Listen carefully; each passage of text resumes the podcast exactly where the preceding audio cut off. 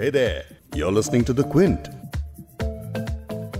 उर्दू नामा का ये पचासवा एपिसोड है और ये एपिसोड बाकी सारे एपिसोड से थोड़ा अलग है क्योंकि आज जिस लफ्ज को हम समझेंगे वो लफ्ज आपने दिया है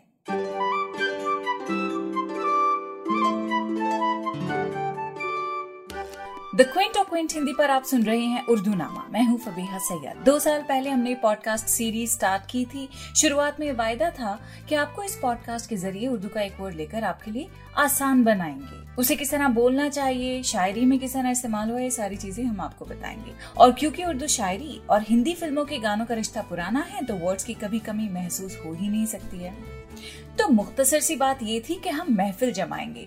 शायरी की एक वसी फैली हुई कहकशा, यानी कॉन्स्टलेशन के साय में बैठकर, गालिब, फैज, जोश मलिहाबादी, फिराक गोरखपुरी, अलामा इकबाल, जिगर मुरादाबादी, अहमद फराज वगैरह वगैरह को याद करेंगे। लेकिन फिर आ गया ये कोरोना वायरस पैंडमिक लॉकडाउन लगा। बुरी सी बुरी खबर सुनी। ऐसी तस्वीरें देखने पे हम मजबूर हो गए, जिनके बारे में कभी तस्वुर भी नहीं किया था। लेकिन फिर भी इस मुश्किल वक्त में आप और हम जुड़े रहे। हर एपिसोड के साथ आपने हमारी हिम्मत बांधी। हर एपिसोड को न सिर्फ़ पसंद किया, बल्कि ये भी बताया कि आप पर इसका क्या असर हुआ।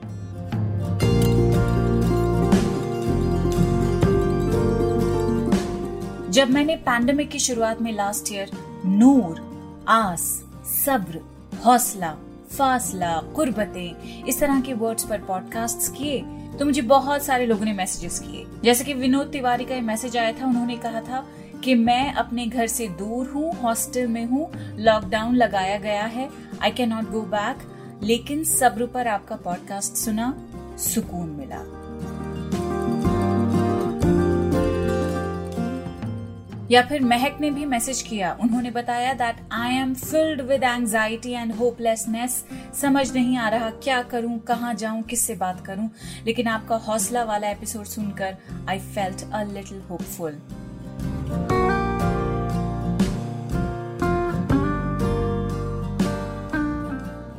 एक और बहुत ही प्यारा मैसेज आया और ये मैसेज पढ़कर एक्चुअली मुझे बहुत रोना भी आया था। अशोक कुमार सिंह का ये मैसेज था, बहुत पुराना था मैंने इसको सेव कर लिया था तभी।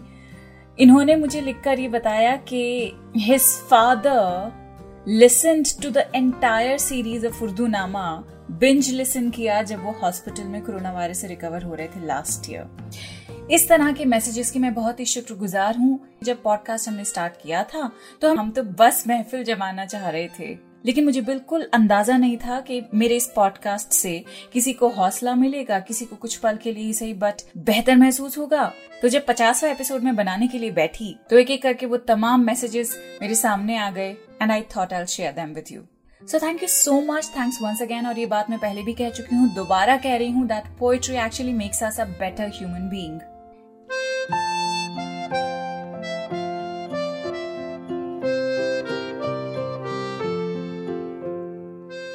लेकिन अब, जब आपसे फिफ्टी एपिसोड के लिए मैंने पूछा कि अभी तक तो मैं हर एक एपिसोड में आपको एक वर्ड दिया कर रही थी, अब आपकी बारी है। तो उर्दू नामों को डिस्क्राइब करें एक वर्ड में। किसी ने कहा शीरीन, यानी मिठास। किसी ने कहा कौजो कजा, यानी रेनबो किसी ने कहा उर्दू का शाहीन, यानी ईगल तो किसी के नज़दीक उर्दू नामा इज़ हीलर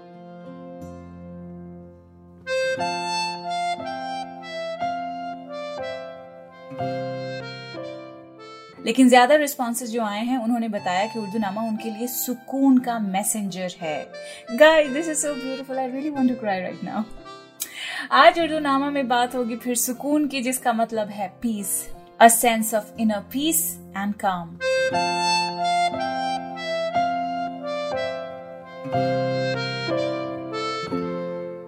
सुकून के बारे में जब जब शायरों ने लिखा है तो करार, साया, राहत, चैन वगैरह जैसे अल्फाज आपको दिखेंगे। ये सुकून महबूब के तस्वुर से आता है, या शायर को कभी कभी अपने दर्द में भी सुकून मिलता है, या जब उसके अंदर का कॉन्फ्लिक्ट रिजोल्व होने लगता है, तब सुकून मिलता है। खुदा की याद में खुदी को मिटाता है तो सुकून मिलता है। दुश्मनी और फासलों को खत्म करने के बहाने भी शायर करार पाने की बात करते हैं, जैसे कि ये शेर।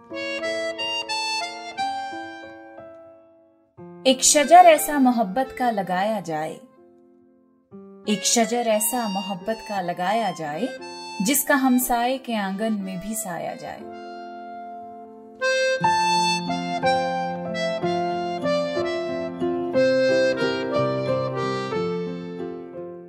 ज़फ़र जैदी का ये शेर है, शजर यानी पेड़, हमसाए यानी पड़ोसी। तो नेबर्स की तरफ़ रहम दिली दिखाने की बात हो रही है कि ऐसा पेड़ लगाना चाहिए, जिसकी छांव में बैठकर पड़ोसियों को भी सुकून मिले। अमन सुकून पर आप एक शेर ढूँढने निकलेंगे, हज़ारों मिलेंगे, जैसा कि ये। हफीज अपनी बोली, मोहब्बत की बोली। हफीज अपनी बोली, मोहब्बत की बोली, न उर्दू, न हिंदी, न हिंदुस्तानी।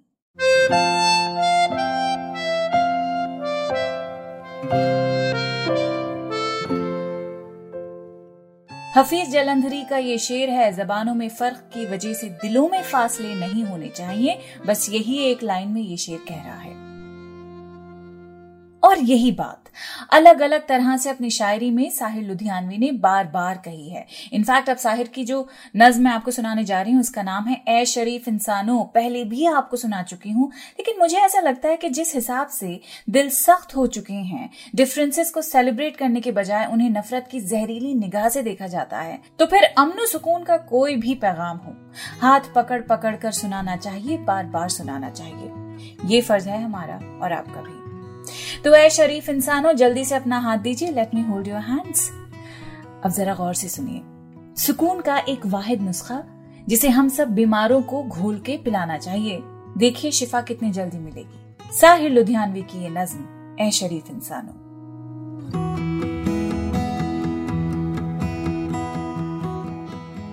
खून अपना हो या पराया हो, नस्ल आदम का खून है आखिर।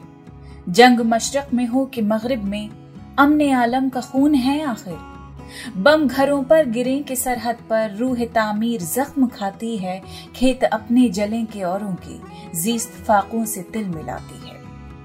टैंक आगे बढ़े के पीछे हटे, कोख धरती की बांझ होती है। फतह का जश्न हो के हार का सोग, ज़िंदगी मैयतों पे रोती है। जंग तो खुद ही एक मसला है, जंग क्या मसलों का हल देगी? आग और खून आज बख्शेगी, भूख और एहतियाज कल देगी। इसलिए, ए शरीफ इंसानों, जंग टलती रहे तो बेहतर है। आप और हम सभी के आँगन में क्षमा जलती रहे तो बेहतर है।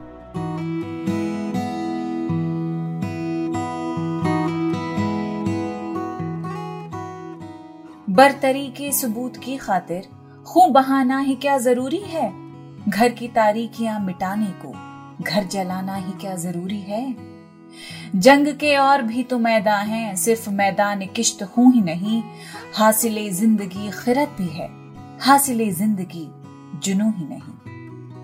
आओ इस तीरा बख्त दुनिया में, फ़िक्र की रोशनी को आम करें, अमन को जिनसे तकवीत पहुँचे, ऐसी जंगों का एहतमाम करें। जंग वहशत से बरबरीत से, अमन तहजीब व इर्तका के लिए जंग मरगाफरी सियासत से अमन इंसान की बका के लिए। जंग इफलास और गुलामी से अमन बेहतर निज़ाम की खातिर, जंग भटकी हुई कयादत से अमन बेबस अवाम की खातिर। जंग सरमाए के तसल्लुत से अमन जमहूर की खुशी के लिए, जंग जंगों के फलसफे के खिलाफ अमन पुरअमन ज़िंदगी के लिए। खैर, इस नज्म को पढ़कर मेरे जहन में एक सीन चलता है कि जैसे एक आदमी सख्त गर्मी में पैदल चल रहा हो चलते चलते उसके पैरों में से चप्पल फट के घिस के फिसल के उतर जाती है। वो फिर भी चलता रहता है, जिद में चलता रहता है। चलते चलते पैरों में अंगारा ज़मीन की तपिश से छाले फटने लगते हैं। खून बहता है पसीना पसीना हल्कान उस आदमी का हलक इतना सूख जाता है थूक निगलते हुए भी तकलीफ़ का एहसास होता है। इस कैफियत के साथ अचानक उसे एक घना दरख्त दिखता है, जिसके सब्जे को देखते ही उसकी झुलसी हुई आँखों में ठंडक पड़ जाती है और उस घने शजर के नीचे एक मटका पानी से लबालब भरा है, जिसका सौंधा पानी उस आदमी की पता नहीं कब कब की प्याज बुझाएगा। साहिर की ये नज्म उसी शजर का तस्वुर मेरे जहन में बार बार लाती है कि नफरत की आग से झुलसे हुए दिलों में, अगर कहीं सौंधे पानी के छींटे देकर, अमन सुकून की ठंडी छाव में अगर कोई हाथ पकड़ कर बिठा सकता है तो वो यही नज्म है और वो तमाम पोइट्री जो इस मौजू पर लिखी गई है, वो भी।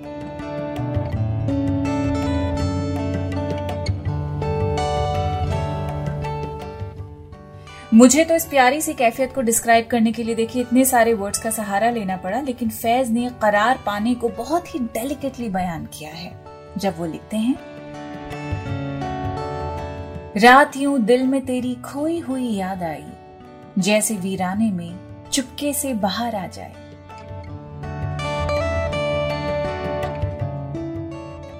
रात यूँ दिल में तेरी खोई हुई याद आई, जैसे वीराने में चुपके से बाहर आ जाए। जैसे सहराओं में हौले से चले बादे नसीम, जैसे बीमार को बेवजह करार आ जाए।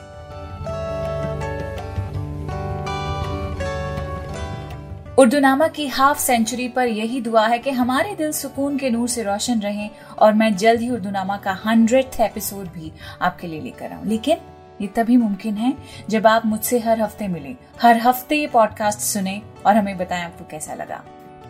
So till we meet next take very good care of your self अगले हफ़्ते मिलती हूँ ओके okay?